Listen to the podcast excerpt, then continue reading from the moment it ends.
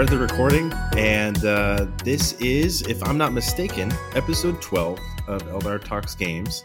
Uh, my name is Eldar Basic, and I am joined by, and I hope I don't mispronounce it, Vaughn Hyde. Yeah, yeah, no, that's my name. Dude, so um, my girlfriend, I, I told her I was um, I was podcasting with a uh, with a gentleman from games journalism slash you know the indie podcasting circuit named Vaughn Hyde, and she went, "Oh, is he a Castlevania vampire?" And I said, "No, but he, yes, yes, you have a cool name." So what's going on, man? Nice to nice to actually talk to you. my name is kind of interesting because it's like I'm not German or anything. Like normally people have kind of like cultural names. My dad just had an, um, like a friend that he thought the name Vaughn was cool and he liked the way he could write it. So he named me Vaughn and I was like, it's kind of depressing because I cannot write it the way you can. So okay. But it is a cool name, I guess. I I it is, man. Uh, you hail from uh, Northern America, Idaho, and you do a couple things online, right? You um, you are a co-host for Indie Pod, a indie games podcast, and if I'm not mistaken, uh, I think you've already explained this to me, but for for the viewers, or I'm not, I'm sorry, not the viewers, the listeners, um, you worked in games journalism for Parallax Media. Is that correct? Yeah, I've uh, I've written for a couple of different sites. Um, I wrote on my own for a little while, and then yeah, I was senior editor at Parallax Media for a little while, and then moved over and wrote for Handsome Phantom, and now I've kind of just struck out on my own, doing my own independent stuff. What uh what are you what are you doing on your own right now? Under what banner? Um are you do you have a blog or are you just focusing on podcasting or Right now, I'm pretty much focusing on IndiePod and trying to like it's it's the thing I've seen the most traction with and thing I enjoy and enjoy the thing I enjoy the most. So I've been pretty much focusing on IndiePod. Um, I'm building a PC right now, so I'm gonna start once I actually finish it. There are a couple of different like review series and a couple of different features I really want to do. Um, but other than that, I'm gonna try to focus mostly on video content. I'm gonna set up like a new YouTube because I've made video content for a while, but I'm not that proud of it if I'm being honest. So, yeah, I'm gonna go back to it and try to make something I'm proud of. I guess. dude? Okay, so you are a bona fide Renaissance man slash content creator. You dabble not only in audio but in video and writing. And okay, I love that, dude. That that sort of that entrepreneurial video game spirit is awesome. Um, one of the reasons I wanted to talk to you specifically was because I saw that you, you know, you host an indie games podcast, and that's kind of one of my, um, I guess it's one of the areas of uh, video games that I would like to have a little more strength in. So I figured, you know, talking to somebody that talks about indie games would be super beneficial. Um, so we'll go ahead and we'll go ahead and start with breaking down what exactly um, what, what what drew you to indie games over AAA or AA. Honestly, uh, the reason I started doing I I guess the reason I want to focus on indie games was because I would go to sites constantly and just see them like so a new indie game would get announced or something like that. It, it wouldn't be like a super big deal, but it was a big deal to me and I thought it would look like it looked amazing when Moonlighter really came out other than in like PAX footage and possibly what you could see from like Nintendo Directs and stuff like that. Unless it was specialized footage, you wouldn't really see it on large gaming sites. And that kind of annoyed me because it seemed like something that was just ignored for the most part but it, i mean it's not like people they have bandwidth and they're they you have to worry about the amount of clicks that you can get on your site. So writing something about an indie game isn't necessarily going to get you those clicks. So i pretty much started there just because i felt like the coverage wasn't adequate. Like i i i pretty much i guess devoted my like podcasting, devoted whatever talent I have, however small, to kind of spreading the word about indie games because nobody else seems to want to. I guess.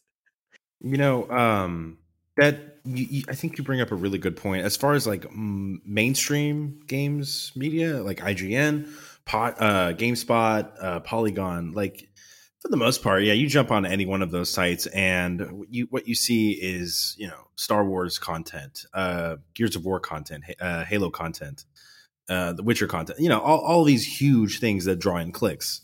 So, uh, I guess I personally thank you for shedding a light on um, on indie games and indie games coverage. Now, um, what sort of uh, what sort of indie games you know do you play? What sort of uh, what are you playing right now in the indie game scene, and what are your all time favorites? Right now, I'm playing an indie call uh, an indie game called Mana Spark. It's kind of a it's an isometric souls like roguelike, I guess, which is a little weird. Um I feel like any game with Is that the one that's on for super cheap? Yeah, yeah, Oh, exactly. sorry, sorry, sorry. No, you're totally Is that the fine. one that's super cheap right now on Switch? Yeah, it's it's like a dollar, I think, still. Yeah, I picked it up um uh, like last week because I really needed an indie game to play for the podcast. I pretty much just like try to dedicate time every week to play indie games so we could talk about them on our podcast. So I've uh, I've been playing Mana Spark. It's a lot of fun. Um I'm not super into roguelikes because and I often say this on my podcast, I'm not that good at games. And I feel like roguelikes either take diligence or talent and uh I don't really have either. So yeah. Um but Roguelikes are tough. yeah, roguelikes are really tough. I've been wanting to play more Enter the Gungeon for the longest time because I love that art style so much, but I just can't. I'm just so bad. It's kind of excessive.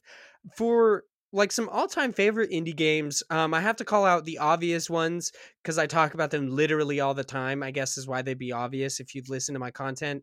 Um, it would be like Hyperlight Drifter is one of my favorite indie games. Um, Hollow Knight I talk about all the Mhm. time absolutely adore Hollow Knight. You brought up Bastion. Bastion is just it's fantastic. It's really the indie game that got me into indies would be Bastion for the most part. Um there's Hmm.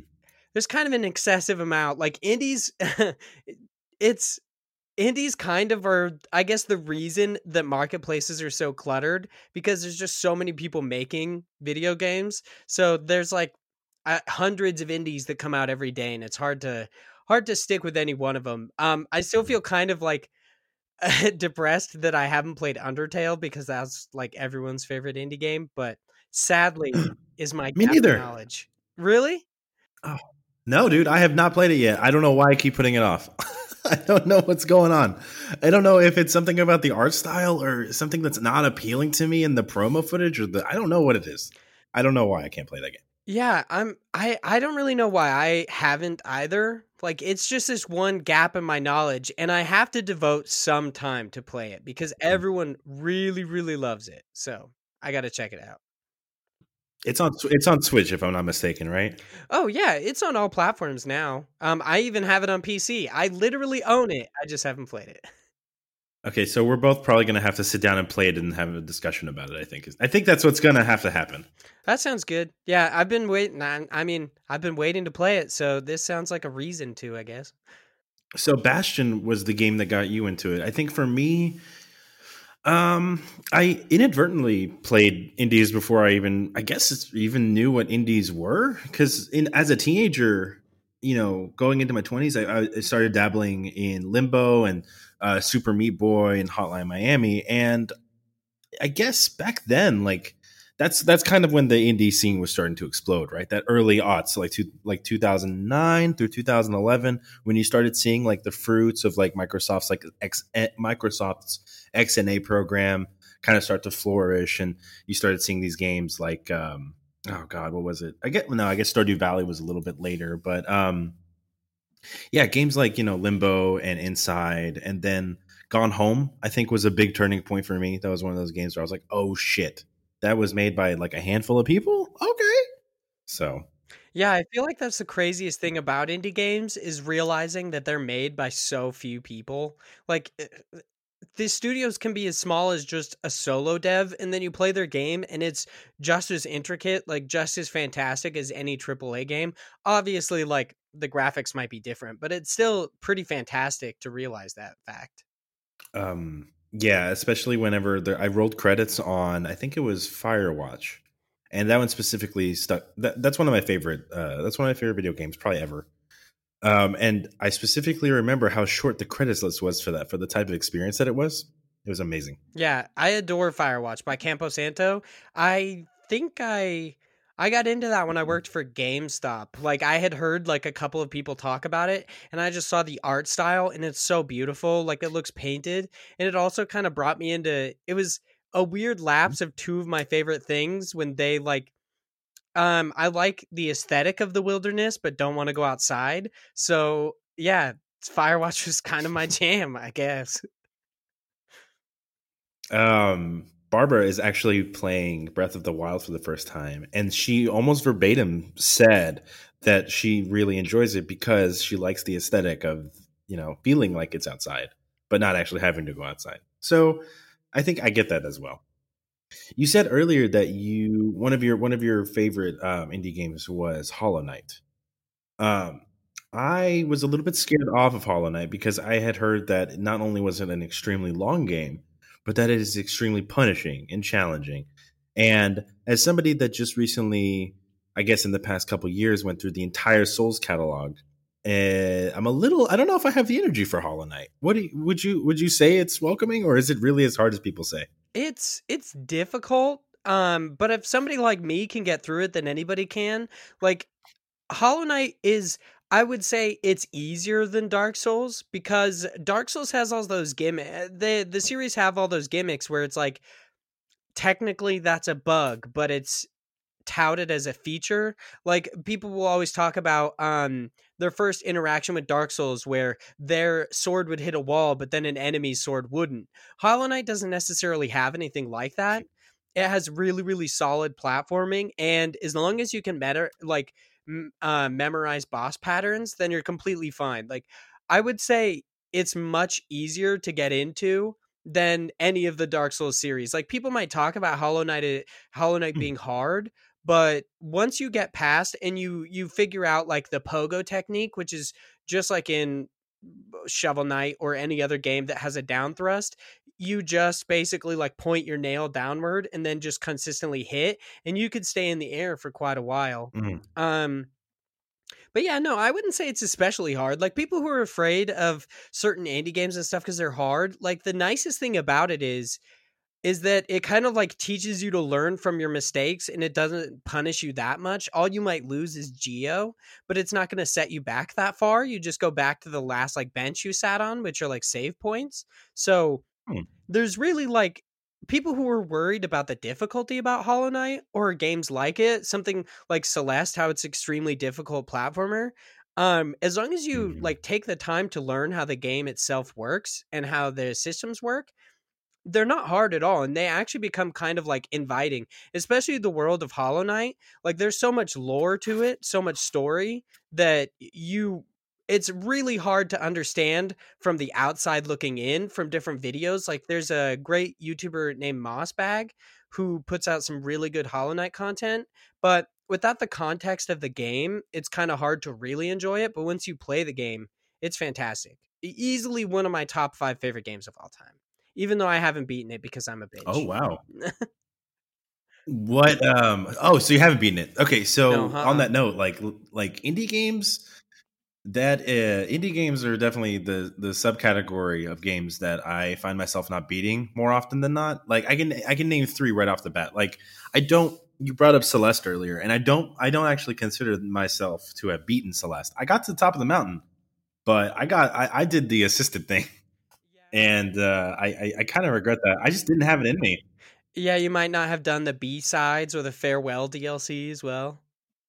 Whenever I looked it up on YouTube, it just seemed so insurmountable. And at at the time I was playing it, I was just like, I don't have, I don't have the mental capacity right now to get really fucking good at this game, to to beat this content. So I put that down. Yeah, I I have also done the same thing with Celeste. Yeah, it's just like the same thing happened to me as well in Outer Wilds. I kind of stopped playing that game halfway through, and I don't know if we can consider. I guess we could probably consider that to be an indie game, obviously. Um, um, and there was another one also that I could not finish it, but I, I can't remember it. But but either way, like oh, I, um, actually, hilariously enough, um, Astroneer was a game that uh, I, I didn't get super far in because the mechanics kind of started grating on me. The story that you shared on Twitter uh, yesterday, by the way, was amazing. Thank you for sharing that. Like, yeah, Noclip's documentary. Yeah, man, that was awesome. It's so sad, like really, mel- really like. I I just I wasn't expecting Paul's death. You know what I mean? Like it came out of nowhere. Yeah, through the entire documentary, they kind of like speak to him in past tense, and I wondered why they did that for the longest time. And then once it came up, I was like, "Oh, that's fucked up." I I wasn't I wasn't expecting it at all, but it really goes to show like, um, the trials and tribulations that indie developers have to go through. I mean, usually more often than not, like whenever I guess what whenever um like I, I, guess that's one of the things I really love about indie game development and the stories in there is like games like um what's it called? I'm trying to remember what it was. Uh, Stardew Valley. You know, they were started by just like one guy, and his girlfriend was working and making ends meet, and he was having all sorts of doubts and um what's it uh Sh- shovel knight was you know started by what was it like six six guys in just like just working like after work at night and stuff like that? Like i love that. That's so cool. Like there was another game that you and i were talking about in the i guess preload prelude before i started recording that you said had some cool um foundations. Do you remember what games those were? I forgot. Yeah, we were talking about like Bastion and Transistors. So before we get into those, I I kind of want to mm-hmm. ask you what is your definition of an indie game? I guess it would be a team of 50 or less with a budget of maybe like a hundred thousand to one hundred fifty thousand dollars or less that isn't necessarily published by like a major publisher. Um, that last one kind of leaves a little bit of room um, little bit of wiggle room because I know Subnautica, let's say for example, was published by 2K Games, and they also publish like huge games like Borderlands 2. Uh, so that that part is I don't know, just something that that feels small, I guess, right? Like SteamWorld Dig 2 or like like definitely like Disco Elysium, like those like that like that group of people, right? Just like kind of like a small team that I don't know isn't AAA. I don't have I have a terrible definition. I don't know. Yeah, no, I I don't criticize your definition because it's really really hard. Like indie games are probably the one genre of gaming where nobody actually has uh like a, a specific definition of them. They're like the the closest thing I've seen is something like um it's developed and published by the same individuals. But then you can consider like large games also to be indie games. There are several mm. games like pu- uh, I think published by technically like developed and published by studios owned by like uh owned by these larger companies that so like Ubisoft develops and publishes a lot of their games. So then it be kind of it kind of becomes like a really ridiculous definition at that point. So then you have to go into like then is it about the team size? Is it the amount of money that they make? So like you brought up uh yacht club. Yacht club had a really really like really awesome kickstarter and they made a lot of money off of it but most people still consider shovel knight to be an indie game. So then like price is also an issue because nobody knows how to actually define an indie game. It's so weird. Like it's I have uh, everyone I talk to, I ask them that like that question, what they define an indie game as, and then typically they'll bring up games like, um, so you'll be like, oh, what kind, of, what do you believe an indie game is? And they would generally say like something that's not assisted by a large publisher. They'd be like, I really love Bastion. Bastion was published by WB, so it's like, then technically would that not be an indie mm. game? Like that's what makes indie games so hard. I it's it's kind of weird. It's something that we really struggled with when we are doing when we do like indie pod is like do we cover this now because it might not be an indie like an independent studio anymore or like what they did before? Mm. It's so weird. It's so uncomfortable honestly because th- there's just no actual definition of an indie game. It's tricky because I, I I'm like I've been asked that before and I think I think a good barometer for defining indie games, I mean, it's probably going to have to come down to how much the game made, right? I mean, like financially speaking, like the ceiling for how much a game can make. like let's say if or or like number of copies sold, right? Because if a game sells like eighty thousand, like like Astroneer did, like they're still in the indie game bracket. But if a game obviously sells like twelve million, like Monster Hunter World, you know, we don't consider that an indie game. So it probably it, it's probably going to have to go like the Hollywood way and like be defined by units sold and profit and profit margin. You know, and I hate to cap you know capitalism it, but that's probably the way it's going to have to go because games like like like look at Return of the Obra Dinn, for example. Right? Like that's probably a pretty solid example of indie game, right? Return of the Obra Dinn, games like The Witness, you know, um, as far as I'm aware, those are still, you know, really, really small studios. But yeah, like you mentioned earlier, like Bastion was uh, published by Warner Brothers. So who knows? I don't know. Like the the definition is nebulous you also brought up Ubisoft. Like, do you, did you ever play? Uh, did you ever play Child of Light?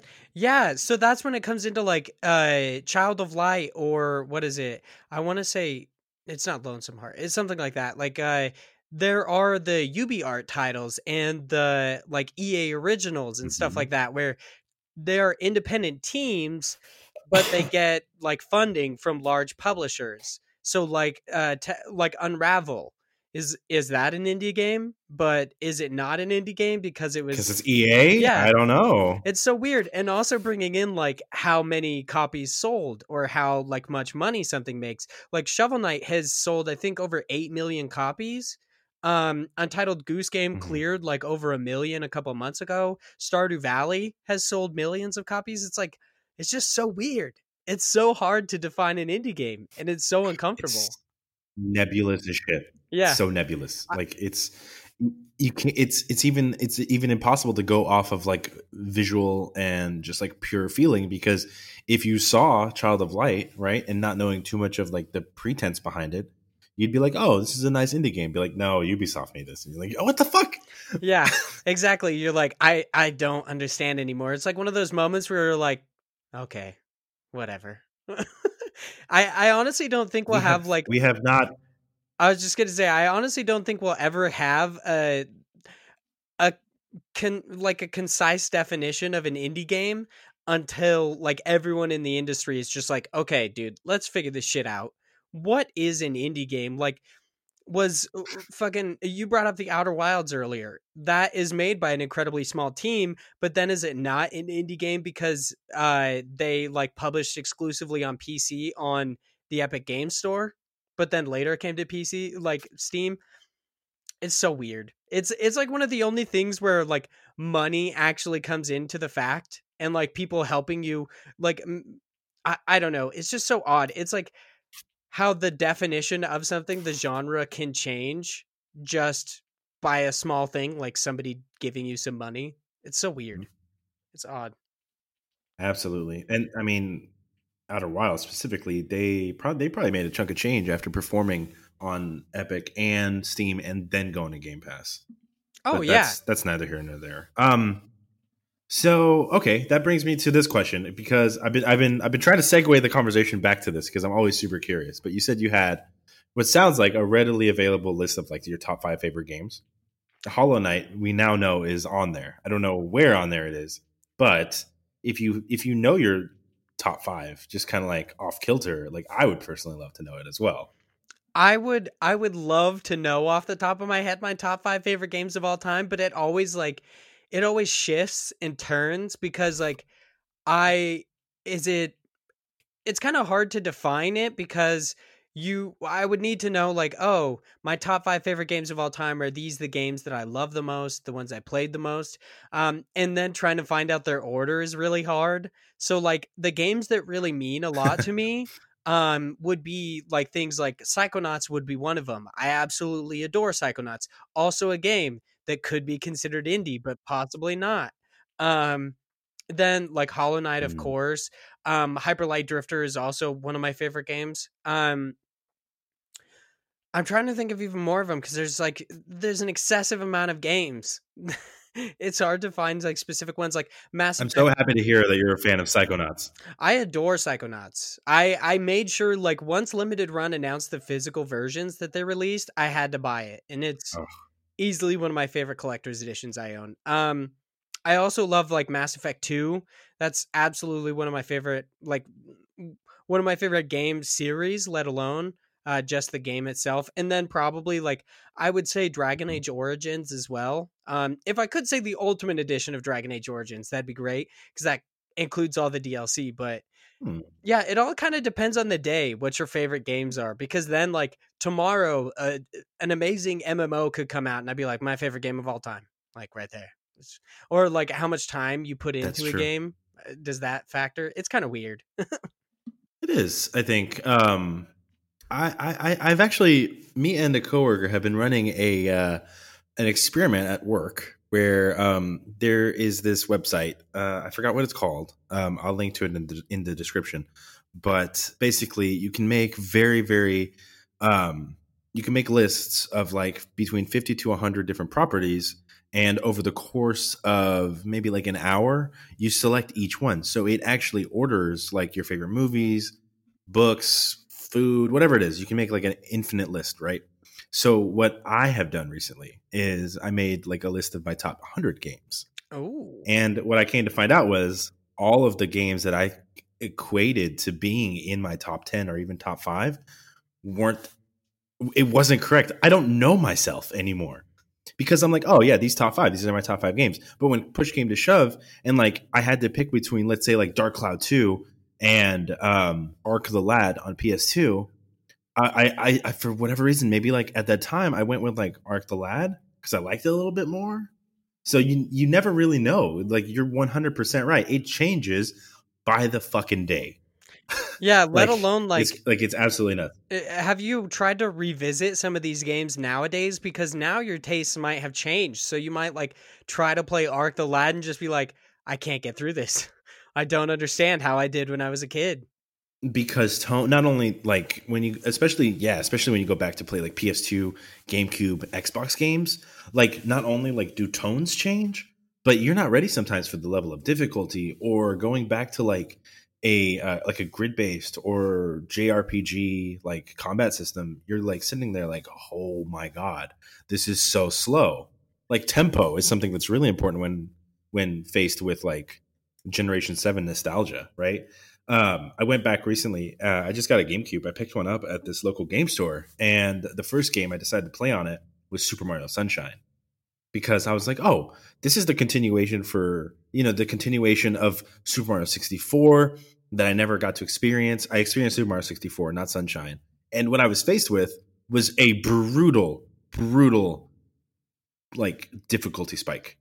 Like that game is so hard, and I'm I'm sitting here at 28 years old, not not ready to accept the the platforming shortcomings. So yeah, you're right. Games have changed in in in my head at least. I don't know. yeah in a in a way as modern gamers we've been somewhat coddled by like accessibility features and stuff like that like we were talking about celeste assist mode and then you go back Mhm. and try to play these like these older games like uh a mario we're trying to go back and play metroid or something like that and it's just so much harder and you're like i don't remember ever being this good at games like i don't understand how i could ever do this as a child Oh, I mean, you want to talk about that? Like, I also recently got a um, Sega Genesis Mini, right? yeah and you want to talk about like completely unforgivable like difficulty um these these games will straight up give you three lives um a what seems to be like like unfathomable amount of like like opportunities to get hit. And if you lose all three lives that's it. Like and and like i'm playing through like let's say like let's say i'm playing through like space harrier right? Uh, and i die within like 40 seconds. And i'm like oh cool i can just restart. And it's like no. It goes back to the title screen. I'm like god damn.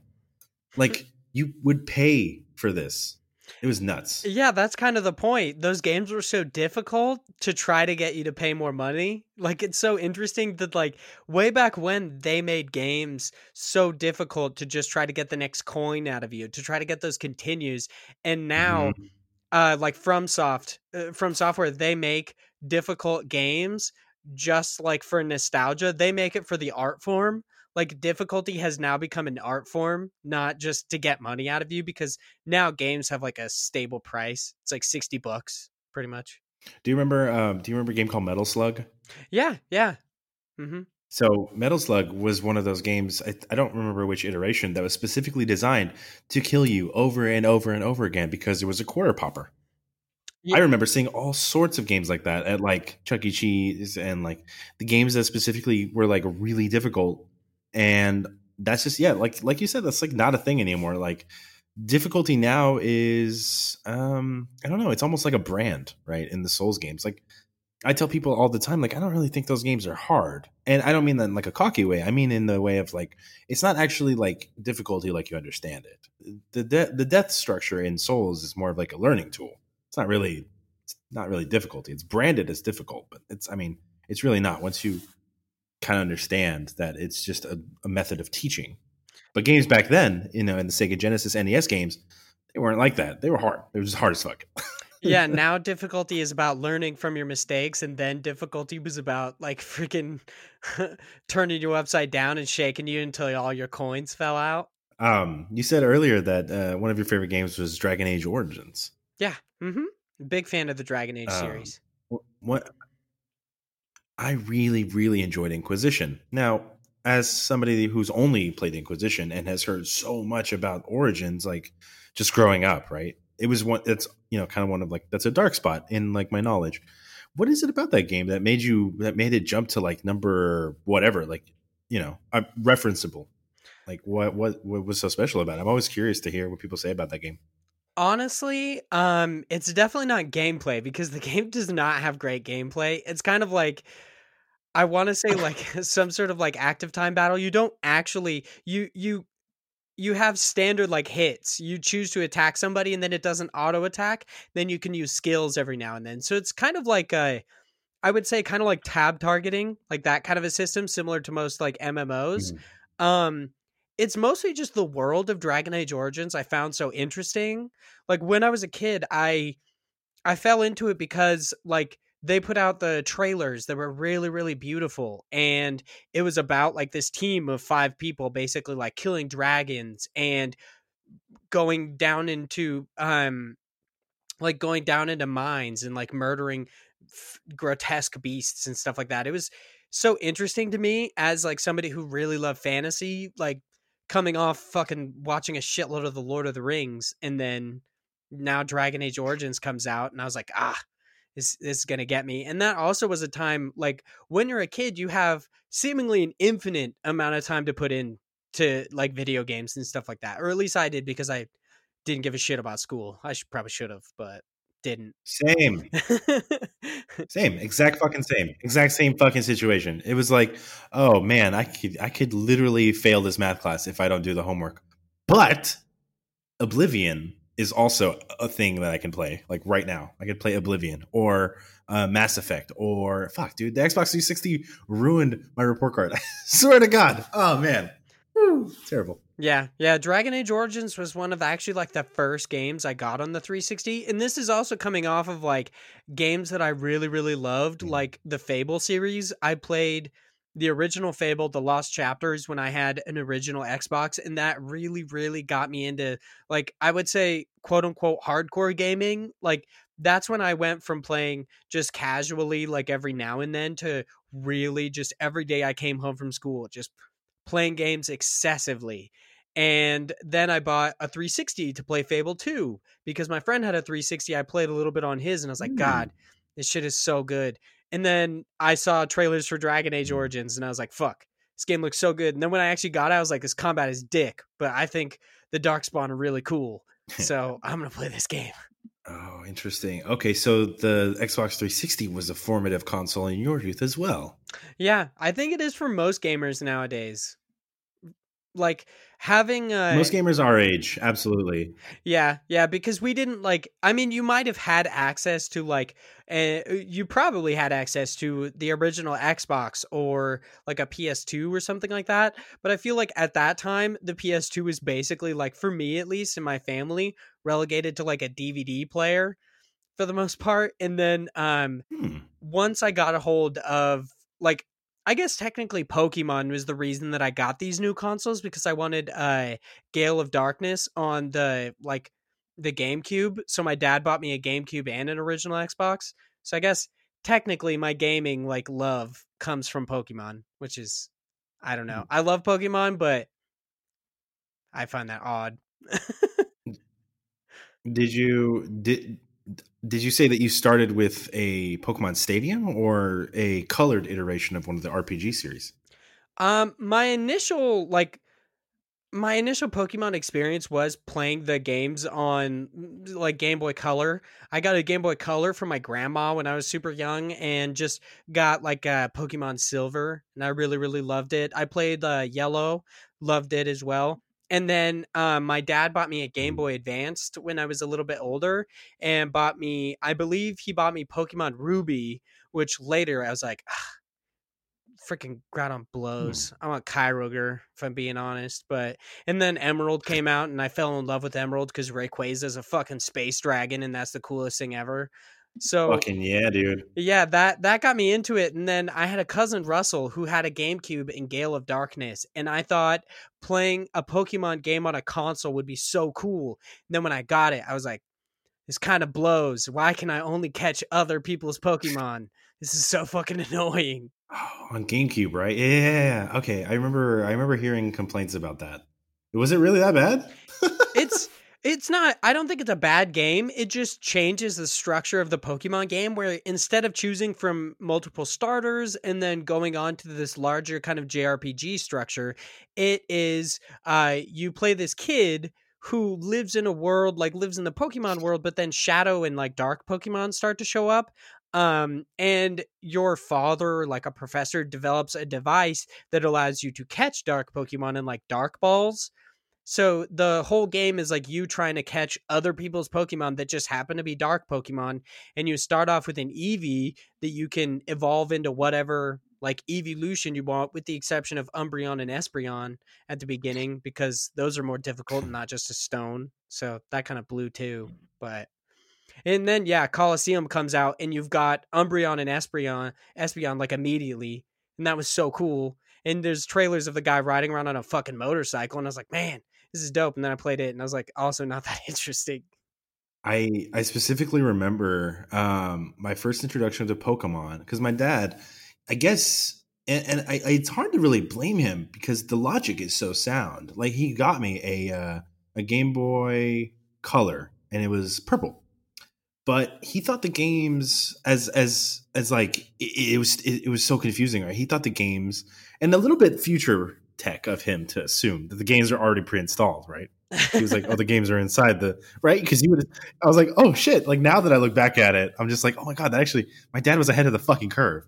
Anyway, he thought all the games were in there, and it wasn't until my friend was like, "No, you have to go buy the games." I was like, "What?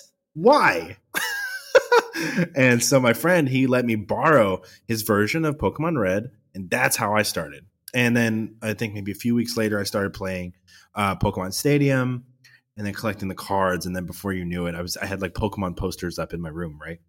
So yeah it's interesting to know that like our, our generation started there man. It's so cool. Like i love that. Like everyone has their own pokemon story and it's either it, it usually starts with the game boy games and nine times out of ten will transition to the n64 games with stadium snap which brings me to my next question. What happened to stadium? You would think that would make so much fucking sense on the switch.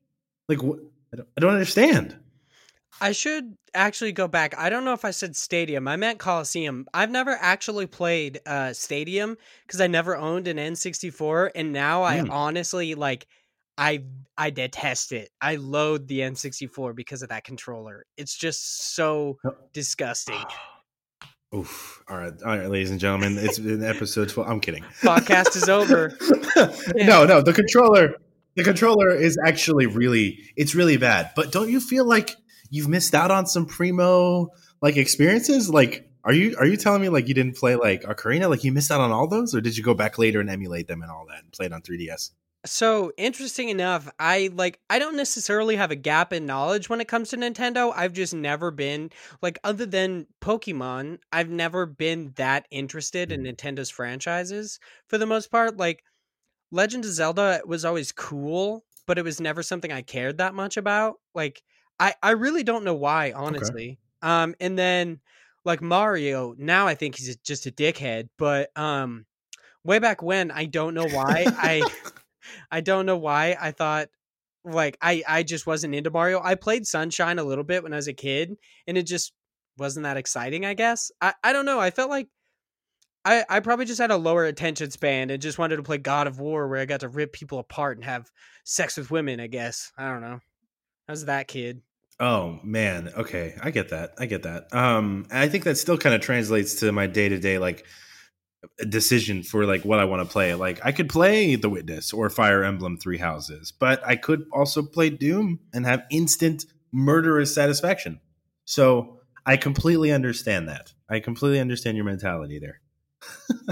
Yeah, it also like playing those games nowadays too, like trying to decide between playing Fire Emblem Three Houses and playing something like Doom is so hard because Fire Emblem Three Houses is such mm. a time sink. Like now that we're adults and have money mm-hmm. to buy all these games we want, we don't have the time to play any of these fucking games.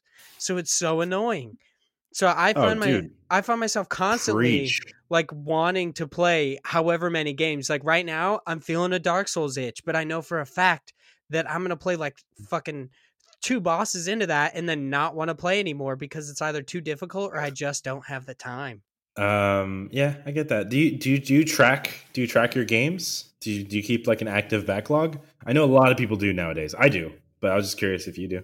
Um, I wouldn't say it's an active backlog. It's it's for the most part inactive. Like I I know I have an excessive amount of games because I decided to start collecting them and that just means I have shelves of games I like have never played. Like people be like, Vanquish is such a good game. I can't believe it's coming to PlayStation. I'm like, yeah, I've owned it for like two years on PS3 and I still haven't fucking played it.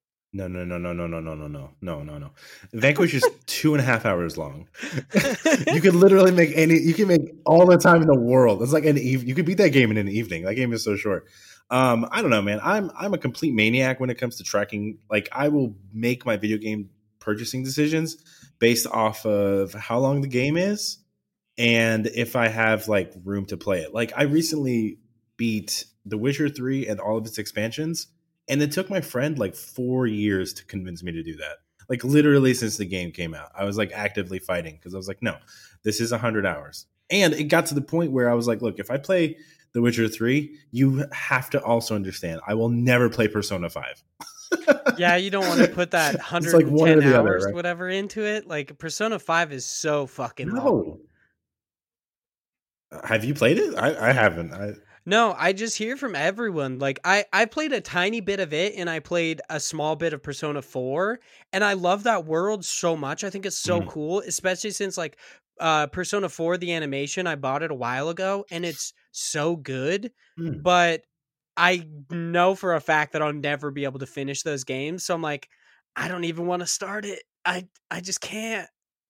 So you also didn't finish Persona 4. I got about halfway through that game and just kind of was like, I can't. I don't have it anymore. I don't. It's too long. I got 50 hours in. I was like, I can't do any more turn based. I have. I don't have it in me. Yeah, I guess you really have to have like an affinity for JRPGs to really want to play Persona. Also, on the other side of that coin, you said like somebody had to convince you for four years to play The Witcher. I have been playing The Witcher for four years and still haven't beaten it. So I'm on the other side. Whoa. Uh, that sounds like hell. I can't imagine playing a game for four years straight and not beating in the four years. Like that sounds awful. Cause you're just like you hop in and you hop out. I like I never I I probably will mm. like occasionally just feel the itch. Like when the Witcher series came out, I'm like, dude, I need to just get into the Witcher, beat them all. It'll be great. So I played a little bit of Wild Hunt and I was like, you know what? I actually want to understand the like the lore of this world. So I want to play Witcher and The Witcher 2 Assassin of Kings. I'm going to do that both. So I bought them both on PC and then Jesus Christ. Once I did that, I was like I'm going to watch Log Horizon again, which is then going to make me want to play an MMO, which then I'm going to play an MMO instead of playing The Witcher. That's like my life. I have basically just like I like gaming ADD. I just never can stick with any one thing. I think that's I think that's the general norm, right? Cuz right now we have unbelievable quantities of choice, right? I mean, literally, games come out for free now that are, I mean, like, dude, back in the day, right? You could, you had like I don't know, four or five games that were coming out a month of any like merit. And so you could, in theory, kind of play everything. Nowadays, good luck. Yeah, like this month alone It's has just not. both like Doom Eternal and Animal Crossing, let alone like the smaller games like Mhm. Bleeding Edge, Nioh 2, or In the Will of the Wisps. Like there's so much coming out every month that you're just like, Mhm.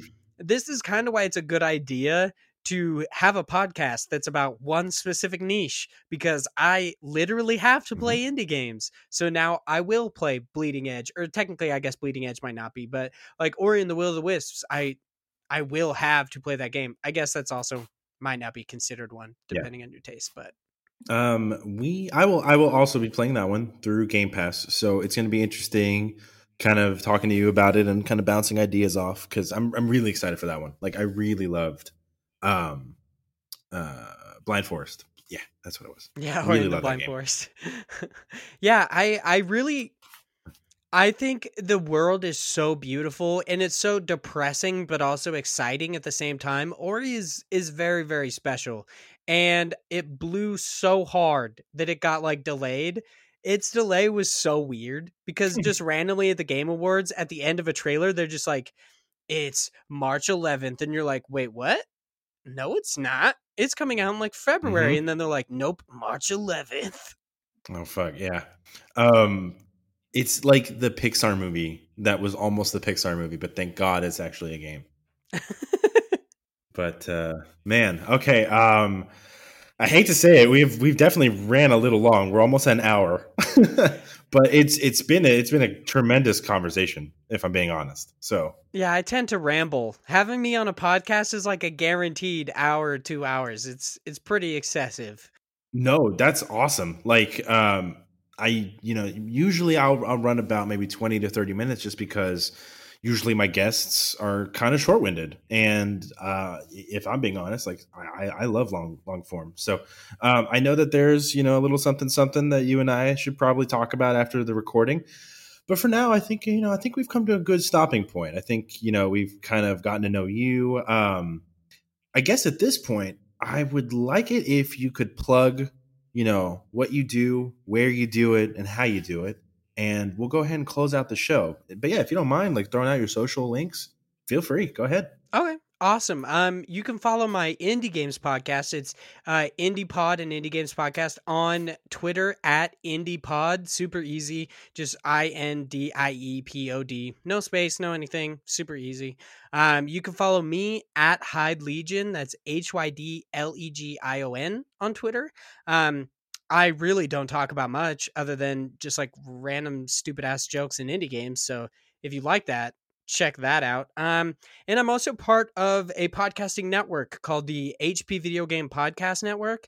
Uh, so check out some of those shows. Uh, Active Quest is one of them. They're my really good friends, just the guys on there, and their podcast is great. I listen to it every week. So, um, other than that, yeah, you could check out like Handsome Phantom, which I have written for. You could check out my works there.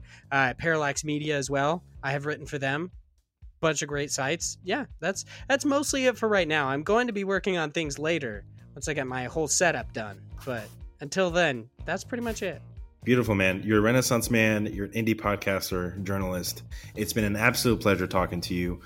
Um, this has been episode 12 of Eldar Talks Games. Uh, we're a monthly interview based show, and we will see you next month. Uh, this particular episode is sponsored by 8bit.net. Uh, go ahead and check them out. And we will see you guys next month. Thanks for listening, and welcome to the club.